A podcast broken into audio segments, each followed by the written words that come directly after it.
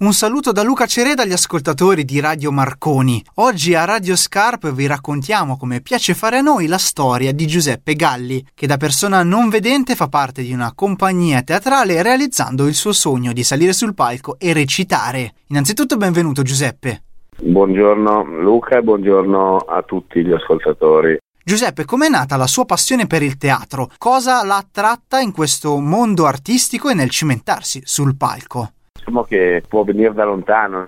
Sono sempre stato appassionato di teatro, da ascoltare teatro ad andare a teatro. Fin da piccolo, quando ero anche in collegio, mi piaceva cantare, facevamo spettacoli, avevamo fatto un complessivo per esibirci. Ho fatto una piccola carriera pianistica con una, una piccola esibizione a 11 anni. Diciamo poi per venire al teatro, eh, quando ho avuto l'opportunità tramite Compagnia dei Gelosi e la sua regista Monia di venire in contatto concretamente col teatro, ho verificato diciamo, che la passione che mi portava verso questa forma d'arte mi appassionava non solo come uditore ma anche come protagonista. Questo perché il teatro permette di, sotto certi aspetti, mettersi in mostra. Mettersi in mostra però vuol dire anche non, non nascondersi. Quando tu sei su un palco non puoi nascondersi, anzi è il contrario, sei lì davanti a tutti, devi esibire e questo non è una cosa semplicissima. E poi c'è un aspetto proprio terapeutico del teatro, nel, proprio perché devi interpretare un personaggio, devi mettere in gioco te stesso, oltre che nel, nel non nascondersi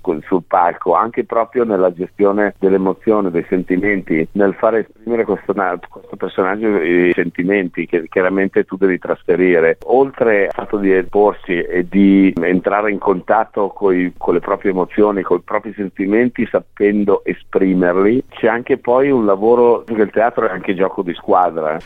Volevo sapere da lei come ha iniziato a recitare. Ma guarda, il teatro è stata una cosa, sono stati vari io mi ricordo per esempio una volta tanti anni fa che c'era un regista che si chiamava Klaus Aulela che voleva tirare in piedi un'esperienza di compagnia mista tra persone vedenti e non vedenti e voleva in, mettere in scena una, un'opera di Beckett e io avevo partecipato al Provini, poi vabbè io mi ero tirato da parte perché era a Milano, era una cosa molto impegnativa. L'occasione concreta a Legnano è stata perché eh, il presidente di allora, il, Danilo Belloni dell'Unione Italiana Ciechi qua di Legnano, è venuto in contatto con Luciano Mastellari che è un docente del Teatro Grassi che faceva parte della compagnia del Teatro dei Gelosi e hanno deciso di eh, appunto tentare un esperimento di questo genere di andare in scena con attori vedenti e non vedenti. Lì io mi, mi sono buttato abbiamo iniziato, abbiamo fatto varie cose, il canto di Natale, i Dickens, poi dell'opera di Fedò. Siamo specializzati in favole per bambini, tant'è vero che abbiamo già messo, messo in scena Alice, Pinocchio e lei come interpreta il suo ruolo sul palco e come gestisce l'interazione sul palco con i suoi colleghi vedenti? Per questo ti dicevo che è terapeutico, formativo a teatro, è formativo proprio perché poi adesso se vogliamo parlare specifico delle persone non vedenti ancora di più perché tu hai da gestire uno spazio, oltre a tutto quello che abbiamo detto prima, quindi emozioni, sentimenti, esprimere, ma tu devi gestire anche uno spazio assieme ad altra gente, quindi devi imparare a gestire il tuo corpo, lo spazio spazio intorno a te e l'armonia, la coordinazione con le altre persone ed essere pronto anche agli imprevisti perché l'imprevisto è sempre presente anche in teatro.